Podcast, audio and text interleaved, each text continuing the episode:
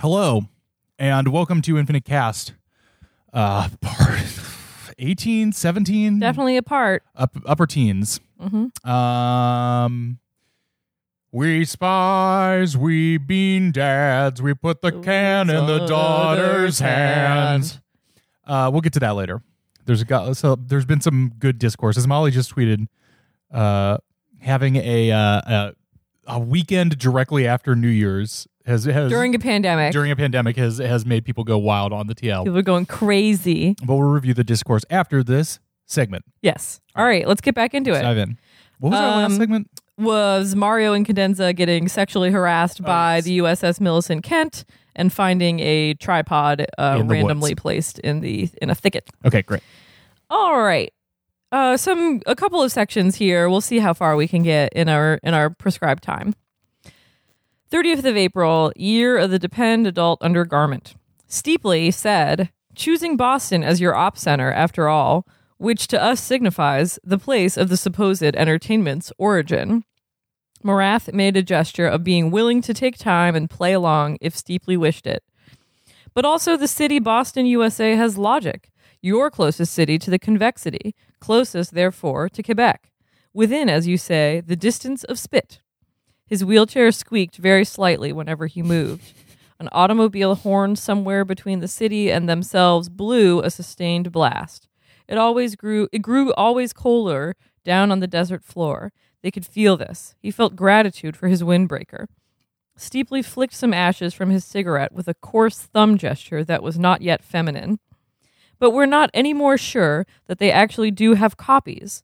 Also, does this quote anti entertainment the film's director supposedly made to counter the lethality? Does it really also exist? This really Hmm. could be some sort of game for you and the FLQ, which takes us to end note number 47. The FLQ is Le Front de la Libération de la Québec. De la Québec. Sorry, my accent is atrocious. Rather a younger and rowdier and less implacably businesslike cell than the AFR, and symbolically adopting certain cultural customs, musics, and motifs associated with Hawaii. Supposedly an ironic nod to the idea that Quebec is now too a kind of annex or territory of the US, a Canadian province only on paper, and separated from its real captor nation by distances of space and culture that are unbridgeable. They're like the Boogaloo Boys of the Quebecois uh, Of liberation. Seriously. Wow. Uh, sort of game for you and the FLQ to hold out the promise of the anti entertainment as a chip for concessions, as some kind of remedy or antidote. Of this anti film that antidotes the seduction of the entertainment, we have no evidence except craziness of rumors. Steeply used a technical interviewer's device of pretending to occupy himself with small physical chores of preening and hygiene, delaying to have Marathe elaborate himself more fully. The lights of the city Tucson, with their movements and twinkling, made a globe of light, such as on ceilings at Les Salles de Danse in Val d'Or, Quebec.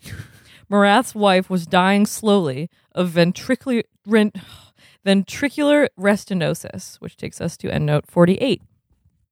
The progressive, asymmetrical narrowing of one or more cardiac sinuses can be either atherosclerotic or neoplastic, rare before continental interdependence, now the third leading cause of death amongst adults of Quebec and New Brunswick, and the seventh among adults of the northeastern USA, associated with chronic low level exposure to 2378 tetrachlorodibenzo P di and trioxin compounds. So just I don't know, fucking waste, I suppose. Yeah, Uh, back to the text. whatever's in the concavity. He thought, die twice. Marathe said, and also, why do they never send you into the field as yourself, Steeply? This is to say, an appearance. The last time you were, what is that I hope to say, a Negro for almost one year, no? Mm. USA persons' shrugs are always as if trying to lift a heavy thing. Haitian, Steeply said. I was Haitian. Some Negroid tendencies in the persona, maybe. Oh my God. Hmm. Marathe listened to Steeply be silent. A USA coyote sounds more like a high strung dog. The automobile's horn continued, sounding to the men forlorn and somehow nautical out below in the dark. The feminine manner to examine the fingernails was to raise the whole hand's back into view instead of merely curling the nails in over the upturned palm.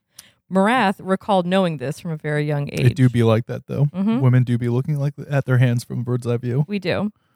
Uh, Steeply would pick at the corners of his lip then for an interval change to examining the fingernails. His silences seemed always comfortable and contained. He was a competent operative. More cold air came, odd, eddied breezes up in over the shelf from the desert's floor, puffs of sudden air as if from the turning of a volume's pages. His bare arms had the plucked chicken look of chilled and bare skin in his grotesque sleeveless dress. Marathe had not been aware of when, during the falling of night, Steeply had removed the absurd sunglasses, but decided the exact moment of this did not matter for reporting every word and gesture back to M. Fortier. Again, the coyote, and also another further off, perhaps to answer. The sounds were like that of a domestic dog being given low voltage. Les Assassins, M. Fortier, and M. Briem, and some others of his comrades on wheels, believed Remy Marathe to be eidetic, near perfect in recall and detail. Marathe, who could remember several incidents of crucial observations he had failed later to recall, knew this was not true. Mm-hmm. 30th of April, year of the dependent undergarment. Several times also, Marathe called USA to Steeply your walled nation or your murated nation. and we move on. An oiled guru sits in yogic full lotus in spandex and tank top. He's maybe 40. He's in full lotus on top of the towel dispenser just above the shoulder pull station in the weight room of the Enfield Tennis Academy, Enfield, Massachusetts. Saucers of muscle protrude from him and run together so that he looks almost crustacean. His head gleams, his hair jet black and extravagantly feathered. His smile could sell things. Nobody knows where he comes from or why he's allowed to stay, but he's always in there, sitting yogic about a meter off the rubberized floor of the weight room. His tank top says transcend in silkscreen. On the back, it's got Deus Providebit in Dayglow orange. It's always the same. See, I would appreciate an endnote there. I don't know what that means in Latin. In Dayglow orange, it's always the same tank top. God Sometimes- provides? Maybe. Deus provisetic. I Pro, mean, pro, Providebit. Good enough, I guess. Is yeah, I would I would assume that that God provides. It's always the same tank top. Sometimes the color of the spandex leggings changes. This guru lives off the sweat of others, literally. The fluids and salts and fatty acids. He's like a beloved nut. He's an ETA institution. You do like maybe some sets of benches, some leg curls, inclined abs, crunches, work up a good hot shellac of sweat. Then, if you let him lick your arms and forehead, he'll pass on to you some little nugget of fitness guru wisdom. His big one for a long time was, and the Lord said, Let not the weight thou wouldst pull to the, uh, thyself exceed thine own weight. His advice on conditioning and injury prevention tends to be pretty solid, as the consensus. His tongue is little and rough, but feels good, like a kitty's. It isn't like a faggy or sexual thing. Some of the mm. girls let him too. He's harmless as they come. He supposedly went way back with Dr. Incandenza, the Academy's founder, in the past. Some of the newer kids think he's a creep and want him out of there. What kind of guru wears spandex and lives off others' pers- perspiration? They complain. God only knows what he does in there when the weight room's closed at night, they say.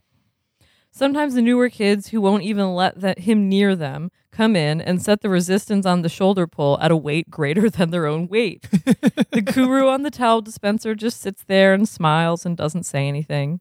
They hunker then and grimace and try to pull the bar down, but like lo, the overweighted shoulder pull becomes a chin up.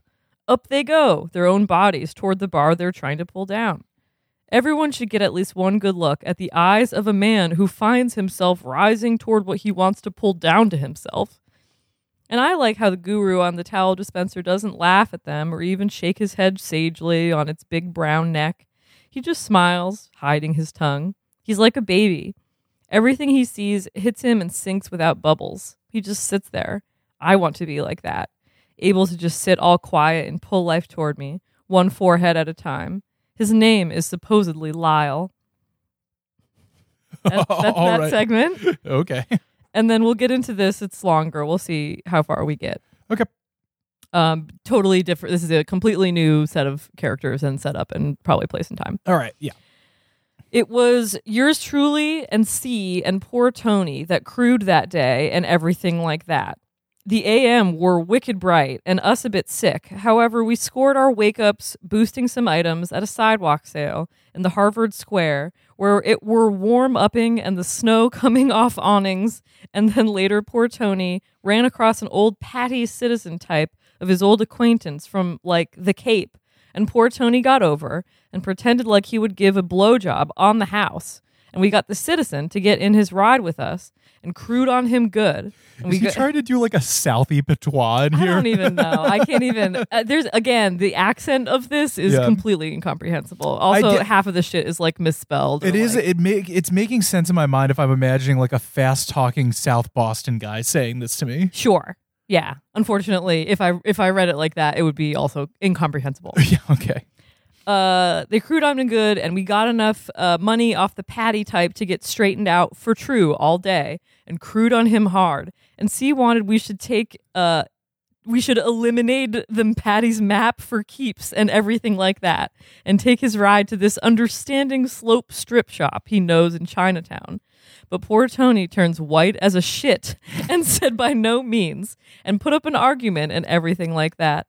And we just left the type there in his vehicle off Mem Drive. We broke the jaw for incentive not to eat no cheese. And C insisted and was not to be denied. He spelled it to be denied. uh, and took off one ear, which there was a mess and everything like that. And then C throws the ear away after in a dumpster. So yours truly is like, so what was the exact pernt to that like? the dumpster was with the dumpsters out by Steve's Donuts in the Enfield Square.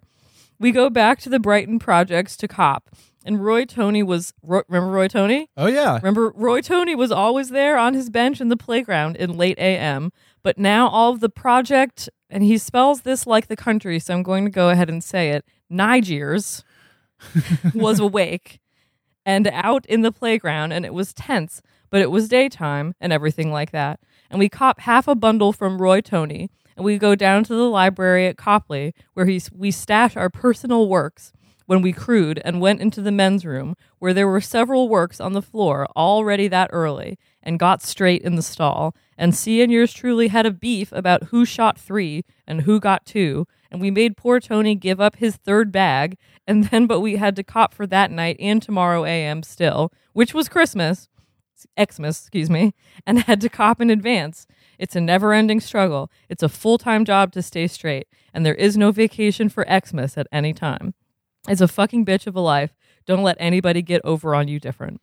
And back we go to the Harvard Square. However, on arrival, poor Tony wanted he should hang for lunchtime with his red leather fags in the bow and arrow. And pretty much I can tolerate fags when alone, but together, yours truly, I can't fucking stand fags. And yours truly and C said, fuck this shit. And we screwed out and go up to the central square where it was cool offing and the awnings refreezing and everything like that and snowing and boosted NyQuil at the CVS drug, where we go to the mop aisle and employ a mop handle in tilting the mirror over the NyQuil aisle, and boosted NyQuil in C's coat, and got messed up on NyQuil, and scored a book bag off a foreign slope, oh God, a foreign slope student type kid on the Red Line platform, but it only had books and discs, and the disc, disc case was fucking plastic and into a dumpster with it it goes. But also at this time, we come up and run into Kelly Vinoy that was working her corner by the dumpster by Cheapo Records in the square,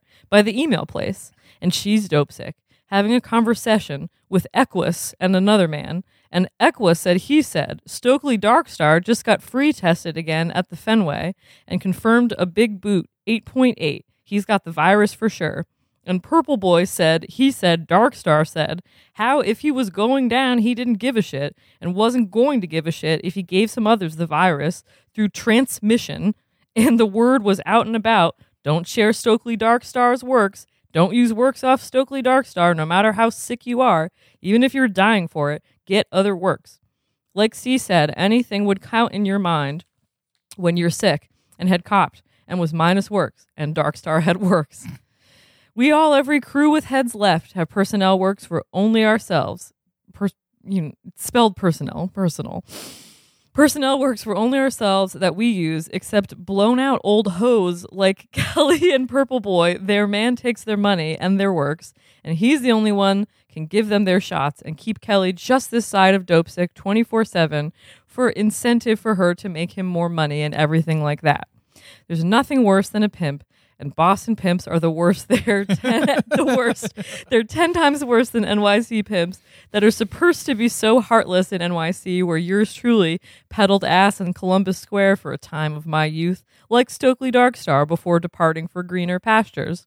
And we had a conversation, but we're coming down, and it was getting dark and snowing for a white Xmas. And if we didn't crew before like 2200, Roy Tony's Nigers would be too drunk to keep them from beefing with us, and there'd be a beef, and everything like that if we go to cop after 2200. And who needs a grief? So back we redline to the Harvard Square, and all the foreign students are in the bar, and we locate poor Tony smoking hash with fags back of Au Bon Pain. I didn't realize that Au Bon Pain existed then. It existed in the newer. 90s and said, let's roll a foreign student stuck here for Christmas in the bars and caught before 2200.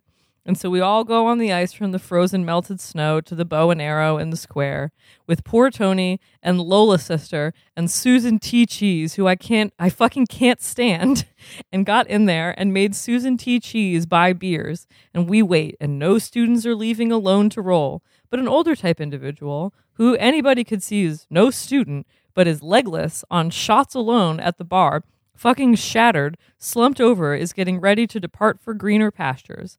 And poor Tony tells Lola's sister to screw. She crews with poor. T- tells Lola's sister to screw. She crews with poor Tony sometimes, but not if it's wet work. And with C's involvement, it's always wet work. And yours truly, I informed Susan T. Cheese, she knew better than to not screw as well. And the older individual departs shattered and holding onto walls in a high class and promising coat for the possibility of money, and prints his old nose this way and that and everything like that through the bow and arrow window. C wipes the steam off and has a conversation with a Santa Claus ringing a big bell for the kettle. And we're like, Jesus, it's a never ending struggle to wait and cop.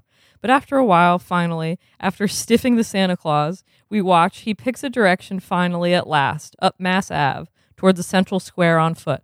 And poor Tony beats it around the block to get up in front of him around the block on the ice in his fucking heels and feather snake around his neck and gets him somehow. Poor Tony always knows how. Over to the dumpsters alley by Bay Bank off Sherman Street. And yours truly and C crew on the individual and roll him. And C messes up his older map to a large degree, and we leave him in no condition to eat cheese in a snow snowdrift of material under the dumpster. And C again wants to siphon out a vehicle on Mass Ave and set him on fire. Fucking A. But he has $400 on his person and then some, and a coat with a furry collar, and a watch we really scored. And C even goes so far to take the non student shoes, which they don't fit, and in the dumpster they go. Are you clocking that they have a dumpster that they like live in and put all their shit in? Yes. I, I realized I hadn't realized that before, but that's what I'm they're talking about. kind of following this. It's it's more of it's like a tone poem for Yeah, me. I can try to explain after. I've I, I'm not catching any plot here, but I'm getting It's uh, just- un- it's a bunch of understanding the vibes. it's a bunch of junkies like- robbing people. Yeah, that's what I'm getting. And Um, running into their other junkie friends and Yeah. robbing them and yeah. yeah. And but so we uh, back we go to the Brighton projects, but it's post 2200. It's too late. Roy Tony hasn't got his piss boys out. He's not open for commerce. And yet it is like a Niger convention in the playground of the Brighton projects with their glass pipes and their crown royal and purple bags and everything like that in the playground of the projects. And if they smell we're holding this kind of money amounts, they will crew on us in numbers. They're animals at night with their purple bags and pea dope and ready rock crack. One large Niger in a Patriots hat has a heart incident and down he goes on the blacktop by the swing set right in front of us. And none of his brothers, unquote, go so far to do anything. He lays there. They're animals at night. And we screw out with Ricky Tick Speed from the Brighton Projects and we converse. And poor Tony wants to just go over the line to the Enfield Square and try and just cop P dope from Delphina down by the Empire Hangars, or else what? Hang with the fags at Steve's Donuts and hear who else is holding weight in Enfield or Allston and everything like that. But Delphina's pee is from bunk. The word is out and about that it's all mannitol and quinine. Quinine. you might have, it's spelled K W A I 9, the number. quinine. Jesus, David. You might as well f- fucking cop Ex-Lax or Schweppes. And C dope slaps poor Tony, and C wants to redline down to Chinatown, but poor Tony turns white as a shit and said, Chinatown's too dear in money, and everything like that, even for like bundles. Dr. Wo is $200, but at least it's always good, and but we have $400 and then some. And C prints out we can fucking well afford Wo's well known excellent skeet for once at Christmas. And poor Tony stamps a high heel and says, But how? We've got enough money to stay straight and get Lola's sister straight for Christmas, and all lay up and not have to never ending struggle at Christmas and two or more days after that if we don't blow it on Christmas Eve in Chinatown instead of waiting, which is a good perk. but when has anybody known C to ever wait? He gets dope sick faster than us and everything like that. And it's all piss and vinegar for woe, and starting with the shivers, and with the nose's mucus all ready and everything like that. And C is not to be denied. And we say we are screwing down to Chinatown. And if poor Tony don't, Tony don't want to come, he can take a like a giant breath and hold it in the square until we get back. And we'll cop for him. And poor Tony says he might be a dick sucking fag, but he's not a starry eyed moroon. and so off we I'm really sorry for all these F words. And so off we go and everything like that with four hundred dollars on the orange line. And through a fucked up circumstances, yours truly and C almost end up raping an older type nurse in a white nurse's uniform and coat on the train. But we don't. And but poor Tony seems white and detracted on the plane, uh, train, playing with his feather snake and says he he's wearing a feather boa. I can. I got that. Uh, and says he seems in his mind maybe to recall an involvement in some type of deal where Dr. Wo might have got slightly got over on and burnt, and that maybe down in Chinatown we could err on the side of low profiles and try to cop somewhere uh, except from the woes. Except Dr. Wo is who we know. C is Wo's former acquaintance from crewing with slopes on the North Shore for Whitey Sorkin in the days of his youth. C is not to be denied. And so at the Orange Line T stop, we grab a fat cab to about two blocks from Hung Toys and screw out of the cab at a light. And the thing with fat cabbies is they can't run after you. And poor Tony is pisser to watch tear assing it down the street in high heels with a feather stole. Poor Tony runs right by the front of Hung Toys. This is by prior agreement to wait for us, low profile, down the street. And yours truly and C go in hung, hung Toys, where they don't open till 2300 and sell tea, unquote, like 100 proof tea till all hours and everything like that, and never get inspected because Dr. Wo has arrangements with Chinatown's finest. Xmas is non celebrated in Chinatown.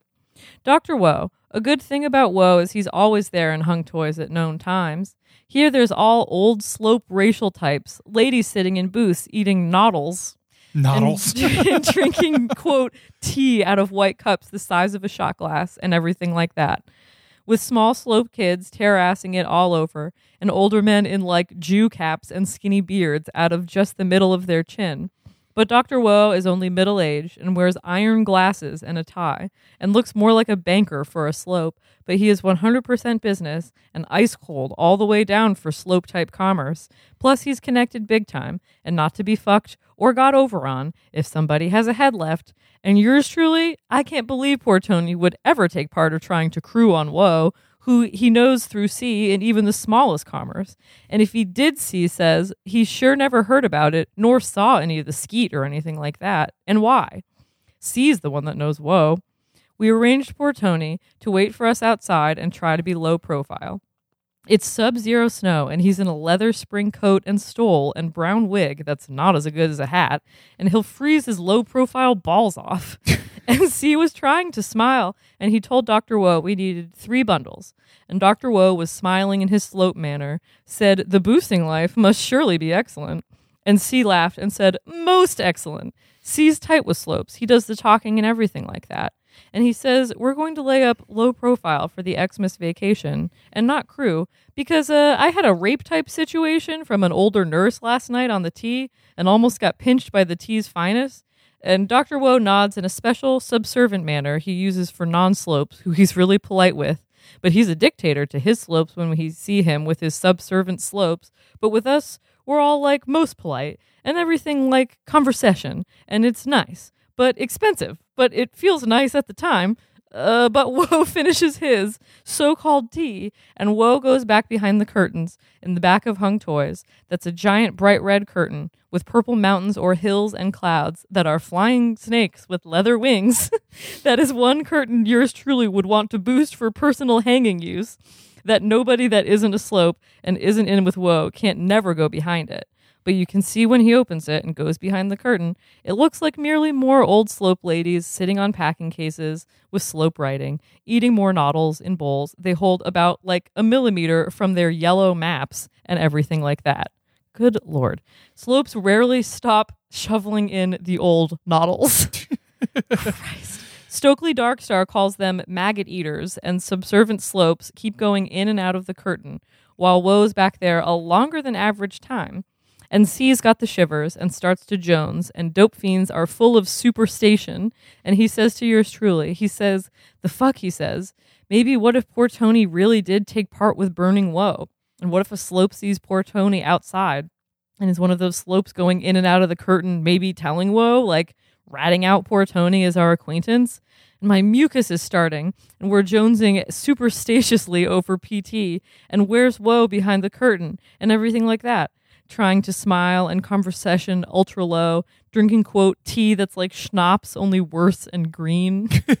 and we Jones, and we Jones and Doctor Wo comes back finally at last, out smiling subserviently with all the wonderful skeet. Three bundles in a newspaper. Who could fucking read it? But the pictures are of slope VIPs in suits.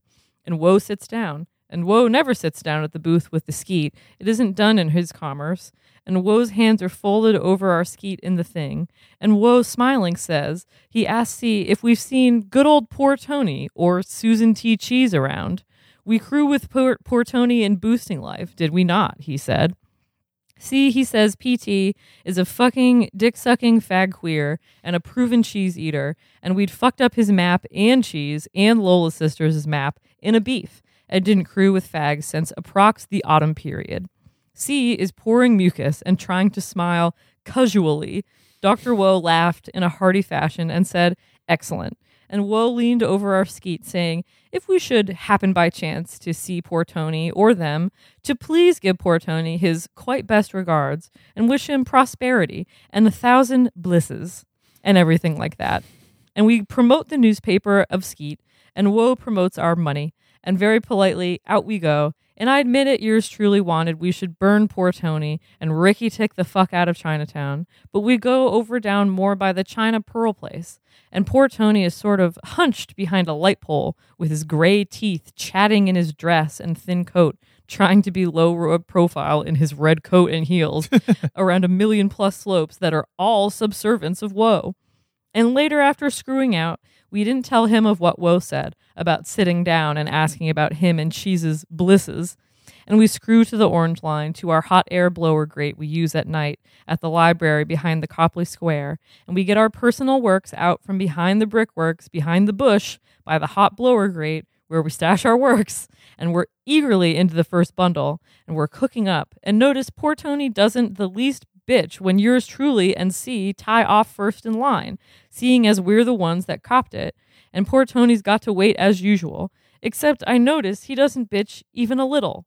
Normally, poor Tony keeps up this usual whine yours truly learned how to not notice, but when he doesn't whine now that we're jonesing and the skeet's right there, I notice he's casually looking like every place but at the skeet, which is unusual and C jonesing and with the shivers, cooking up trying to keep his lighter lit in the hot air's wind and snow of night. And I admit it, yours truly, I get a wicked cold inside feeling, even with all this hot air from the blower grate blowing up from under us and making our hair blow around, and Tony's feather snake burnt upward. I, yours truly, get a cold feeling of superstation once more.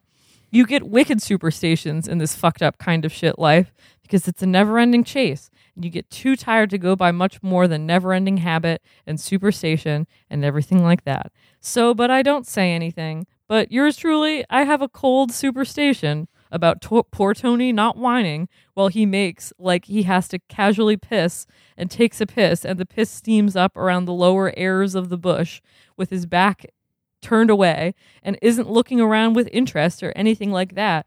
You never turn your back on the skeet when it's partly your skeet, which is wicked unusual. That's a there's a boss. Yeah, yeah. uh, which C is so eagerly dope sick he doesn't notice anything past keeping the lighter lit. And so I admit it, I, yours truly, did uh purposelessly let C tie up and boot up first, while I still cooked up. I did cook up unusually slow, fucking with the getting the snow melt hot in the spoon and everything like that.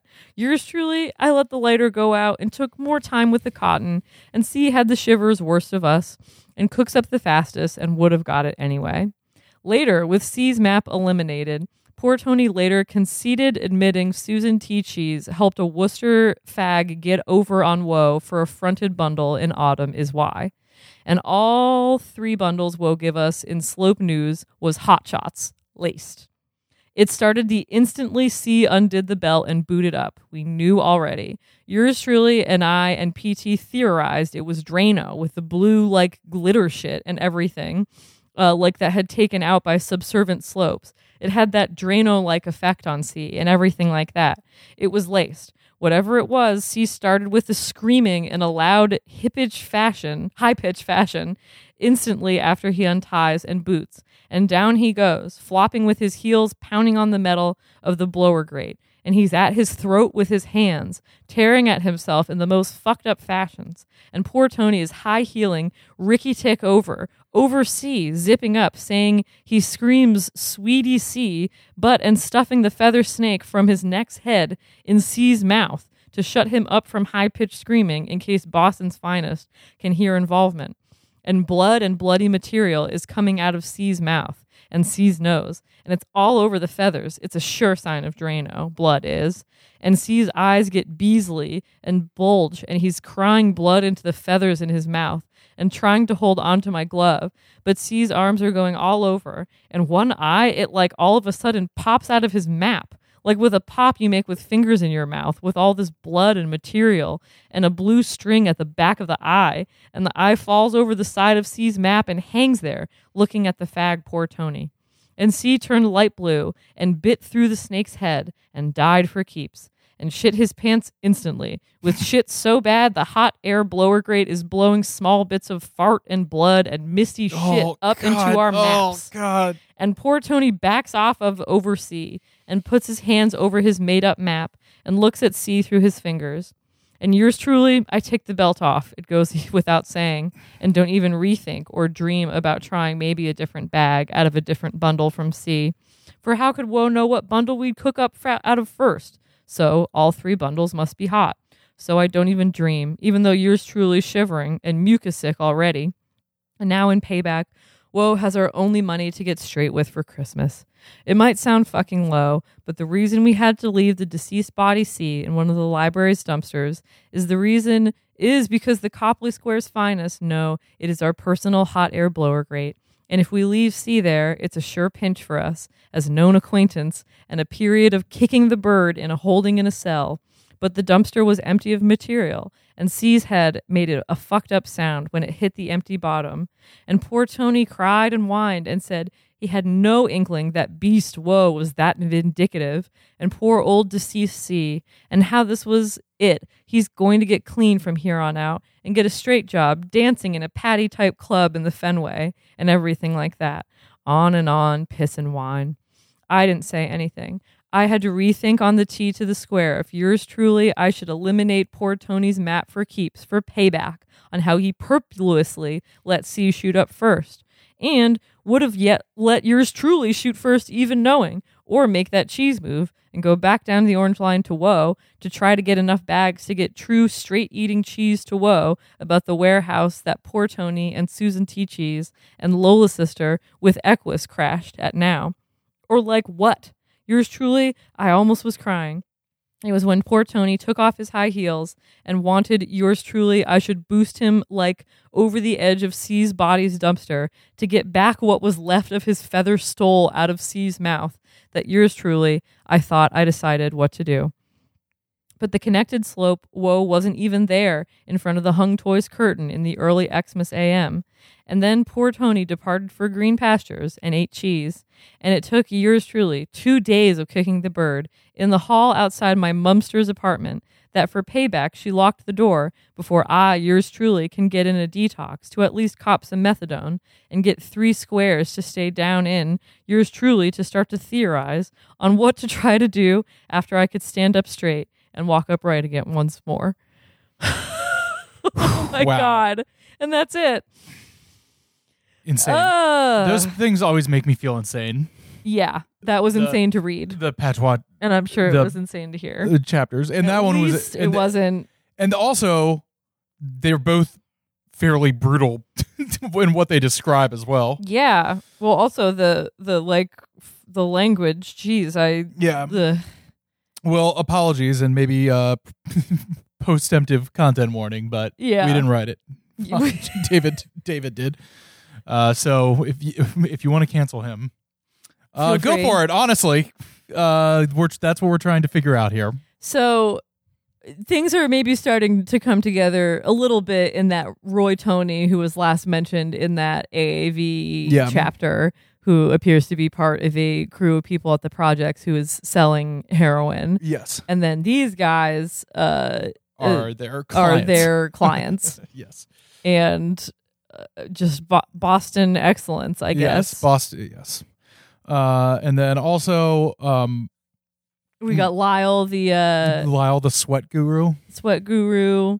Uh, gross. I, re- I would like to interrogate uh, David Foster Wallace's uh, relationship with the the word fag because it is weird. He uses it a lot. Yeah, And not just in uh, passages where it is like, you know, people of different backgrounds. yes. he Uh, uses it as like the narrator as well. Yeah, uh, he. I mean, he used it narratively in uh in this segment before the the um the the vernacular segment. hmm Um, yeah, I mean, some of these things starting to connect. So, I mean, I don't know. I don't know what to what to make of that. I, yeah, I just br- it's some sometimes these things are just like totally brutal for no reason. yeah, uh, other than just to show I don't know like The how brutality of it. life is. yeah. I mean, yeah. that's a good question. Is that gratuitous? I don't know. I mean, it's certainly evocative, and he does get to the thing that I think connects a lot of these things is is kind of uh, obsessiveness. Um, the obsessiveness of anxiety and anxiety of obsessiveness that that comes through a lot of drug use in this book, but also just the way other people think about things. I mean, the way um what's his name oral uh thinks about his fucking honey toast uh um Orin. Orin, yes Well, yeah, or compare you know someone basically wanting very badly to acquire drugs to feed their addiction Mhm. in this passage versus Ken Erdedy, the weed addict. yeah exactly Who is like sleeping with a theater director and like has like art on his walls and stuff. yes uh, that it's all still the same, even though like, like, the class level yeah. is different. It's still like this weird horror show of just like total mental full body, domination, full yeah. brain obsession. It's wild. yeah, Uh, and he does write that obsession fairly well even if he the ways that he chooses to to get into it are strange and maybe evoke his own obsessions Yeah. i mean i don't know is he does he does he just want to use slurs and then find a way to uh To justify to them? justify it by like creating a character who would be plausible would talk like this Who knows? Yeah, right. Is it is it just edginess for edginess' sake? Yeah, I mean, what does he want to get out of uh, throwing around all those slurs for uh, like lower class heroin users Right. in this? If it's not just to shock you, I mean, that is a very shocking hmm uh, passage, Right. uh, clearly by design, because you know, especially given what it's sandwiched around the like high formal language of like the Quebecois guy and and the Mhm. person he's talking to, which is like a very a segment of very formalized language. Yes. And then you slam right into something like this. I mean, clearly the effect that he is tr- that that you are supposed to get out of it is that whiplash feeling. hmm Um, but then it's the question of like, well, like to what end? And I don't know where this goes. So Mhm. Yeah. Uh, all I can say is that uh, you will meet someone in this section again, but you will not meet everyone in the section again. did we get the name of the person who is referring to themselves as yours? You, you We yours don't. truly, I think the character, at least right now, is yours truly. yours truly, Yeah. and Big Tony and Susie T Cheese. No, poor Tony Poor Tony, and Roy Tony. Roy Tony. Yes. Susan T. Cheese, Lola's sister. hmm Yeah. Also, the yeah, the I don't know, the homophobic stuff is it's weird. It's we weird. we know what time this is happening in. It's it's true. I mean, I don't know. It's hard for me to gauge what effect that would have come off as in the early '90s because I feel like of things in our lifetime that have moved the quickest, it is public and common um, acceptability and uh, kindness to homosexuality. Yeah, in in some ways, yeah, Mhm. or at least to uh, white uh, white cis homosexual people. Yes, I feel like it was weird saying homosexual. like Yes. I was stuck in the nineties. Anyway, um, yes. The only per- people I know who who sincerely and often use the word homosexual in their uh in their uh lingo are the homosexuals I know, who seemingly enjoy to refer to each other as homosexuals, right. which I always think is fun, Um. funny. I get a kick out of. Anyway, Yes. is there anything else we want to talk about? Oh yeah, it's just been a good weekend for uh, people people getting making each other mad online, which is the second thing that this podcast is about. Uh, Yes. The first thing it's about is the the novel Infinite Jest by David Foster Wallace, and Mhm. the second thing it's about is people getting mad online. Yes. Um, and I, I don't know if you, you start pinned it off with the uh the party with a classic uh people getting mad at at teenagers uh for influencers having a, a party Yes. on uh, New Year's Eve that had like all the same names as the um the the classic teen roast. What was the guy like? Curbs like Lurb. Curbs Lurbs, but no, who is the real guy who? Shad. Oh, the guy who made it. Yeah, it's like Sloopy Q or something. Oh, I can't even remember. Yeah, Yeah. it's all all these. I'm so disappointed in you. There, there wasn't. It wasn't in the tweet that I retweeted, but it was in the thread that there's a guy whose name is Connor Tanner. Connor Tanner. yes, exactly. Uh, we're. Connor Tanner. We are so disappointed in your um your your responsibility Yeah, levels. do better. Uh, and of course, today we're we are potting on the day of the Bean Dad incident. Yes. which has so many good things in it which is not only uh is somebody choo- this is a great example of, of of you know dude you chose to post this. So the idea is that this guy uh, made his his daughter his nine-year-old daughter stare at a can of beans for six hours because she couldn't figure out how to use a can opener and was hungry. Yep.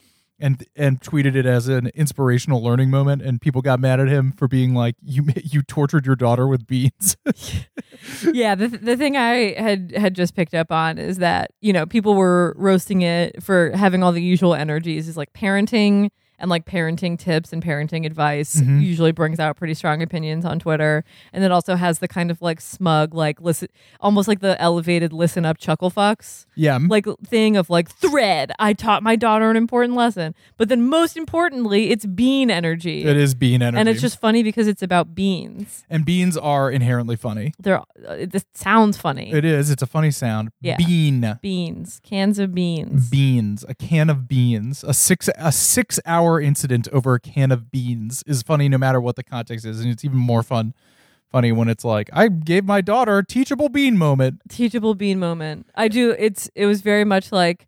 All right, just taught my daughter an important lesson about um like mechanical learning and independence. Now time to take a big sip of my coffee and look at the my timeline. uh, it's also funny that that guy is in is in the the the kind of earnest podcasting space because he's the the guy who does the music for uh my brother, my brother, and me, and I. You said he has three podcasts. I think he's Four like four podcasts. podcasts. I mean, Listen, I'm one to talk. I'm in, I, I'm involved with three, but uh, he's over in the the maximum fun sphere, which you know, like no shade. I love the uh, a lot of stuff on the maximum fun um, network, but I will also say that maximum fun has big um, earnest uh, life Mhm. lessons energy. Like all those guys really love Lin Manuel Miranda. Mm-hmm. Yeah, so it's, a, it's it's, it's like in that biting yeah, soy soy yeah. vibe. Yeah. Uh, which again, no shade. I like a bunch of those guys uh, and a bunch of those shows a lot, but it is funny that that came out of that that sphere Mm-hmm. of like, let me let me share an epic teachable bean moment. And people were like, absolutely not, sir.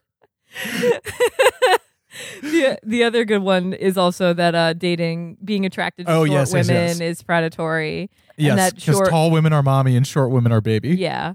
Which again, classic. There we're getting really in deep with the takes about um like what's predatory Yeah. and like what's like grooming and Dating short beauty- women is grooming. beauty standards and stuff. Yeah, dating short women is grooming. I can't look. I I can neither help how tall I am nor how short women are. yeah.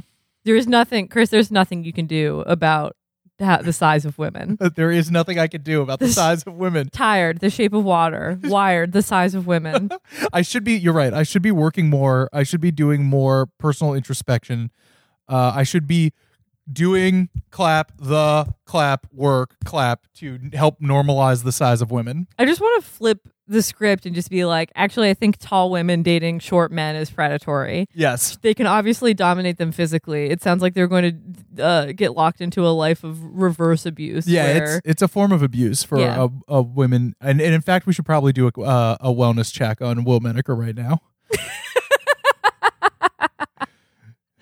do a, wi- a willness check. A wellness check, yes. That's funny. Um, but yeah, people people have been. I think the the combination of the excitement of New Year's and then the continued stir craziness, it's been riling up Yeah, uh, the people a bit. the like end of 2020 like mood definitely you know where you the idea that you have to like wrap all of this like this super traumatic year into a tight bow and the Mhm. the feeling that you know things will be different this year like i'm gonna turn over a new leaf and like start some resolutions but then just just like again this long gap of nothing Yeah, that is just resulting in people getting like so heated I but u- also so amused i'm really enjoying it personally I, I usually try to make at least one resolution, even if it's like a joke one. This and this year, I'm just like not even bothering with it. you don't have any resis No, do you? Um, I would like to like put on more like you know like makeup and like brush my hair sometimes. Oh wow. Yeah, I would like to Okay. like feel like more attractive, Oh, and I would like to um have a bottle of uh bubbly wine in the fridge at all times. that was a good one. yeah, Um, my resolution is to finally mail these uh these gifts, listener gifts for this very show, which are sitting in a box right in front of me, literally right now. I'm going to do it, and uh, they'll be in the mail this week. I know I said this last time, but I'm actually going to do it uh this week. Um, and also to uh Podmore, just more fucking podcasts. I one podcast every day. I almost I think I put out more I put out almost 300 well, I forget how many I did. Almost 300 podcasts this year My last year. God. Uh it's getting wild. Anyway, we're I don't think there's much more to talk about here Yeah. unless you have more subjects. I don't have any bad bad takes. Uh no, all your takes are, Other are the, the only thing. I, I just still like must you. say. Oh, thank Uh, you. Thanks. I know all my takes are good. Push me to the wood. all, my takes are good. Did you have did you say you had one more thing you want to must say? Uh, well, the only thing I was gonna say is that I still like feel bad for saying all that hateful, reading all that hateful language, and don't want to be weird about like drawing the line at the N word, even though they s- misspelled it in it. Like Mhm. I don't know. I guess I guess I feel bad about like wondering what the arbitrary line is of like not saying like th- the worst thing, but then like who gets to decide what the worst thing is. You know what I mean? Yeah. I don't know. It's something I might need to interrogate more. But it was also it was literally going to be impossible to read that passage if I didn't say an Asian slur. Yeah. So I don't know. Why did why did David Foster Wallace make me do that? Yes. I feel dirty. it's tough. I I'm not sure what the right reason to do that is. I mean, that's why. I'm, I mean, not to open a whole nother thing. I mean, it just makes me remember when um when you read like Huck Finn in in high school, Mm-hmm. uh, and you have to have the conversation about the use of the N word in it. And I think it's really difficult, but also important to confront because it is like such a brutal important part of our language Yes. and much be and must be discussed but i also kind of remember i remember like some kids i think i've even talked about this on the show before like some kids not reveling in the ability to say it but like kind of taking their like intellectual like i understand that this is okay to say in the context of this book because it's an important work of american fiction so i'm going to say it Yeah. enthusiastically Yeah, yeah, yeah. yeah. and i was like "Ugh, you don't want to be like leaning into you don't want to like take that as like your loophole and like be like stoked about it because it like gives you a pass. Yeah, it's and it's. you- I mean, I think you want to. I don't know. I think it is important to like read some of that stuff out loud in in the context of like learning about American literature and history. But I think that you need to confront it in its like brutalness and ugliness, and like if you're going to do it, be thinking about like if you're going to be like reading from it in a class, be thinking about like why we say it now and why we don't say it other times. I will give myself uh, a homework assignment, which is to try to find some kind of like uh, actually good article about this and read it. Okay. I think that that's good. Look, Yeah. We're we're we're we're trying to keep our our brains big open in this. Yes, even though our brains are poisoned by bean discourse, I would like to continue my brain learning is and just a growing. li- my brain's just a little bean now. my brain is just, my head. My head is a uh, a crock of baked beans. My my it's a can of baked beans and I'm trying to desperately clumsily to apply the can opener to it. but we'll see if I can actually do it. All right, I know you have to hop onto your next thing, Molly. Yes. All right, we'll sign off. I'll put this up uh in just a few minutes. okay, thanks. Bye. Bye.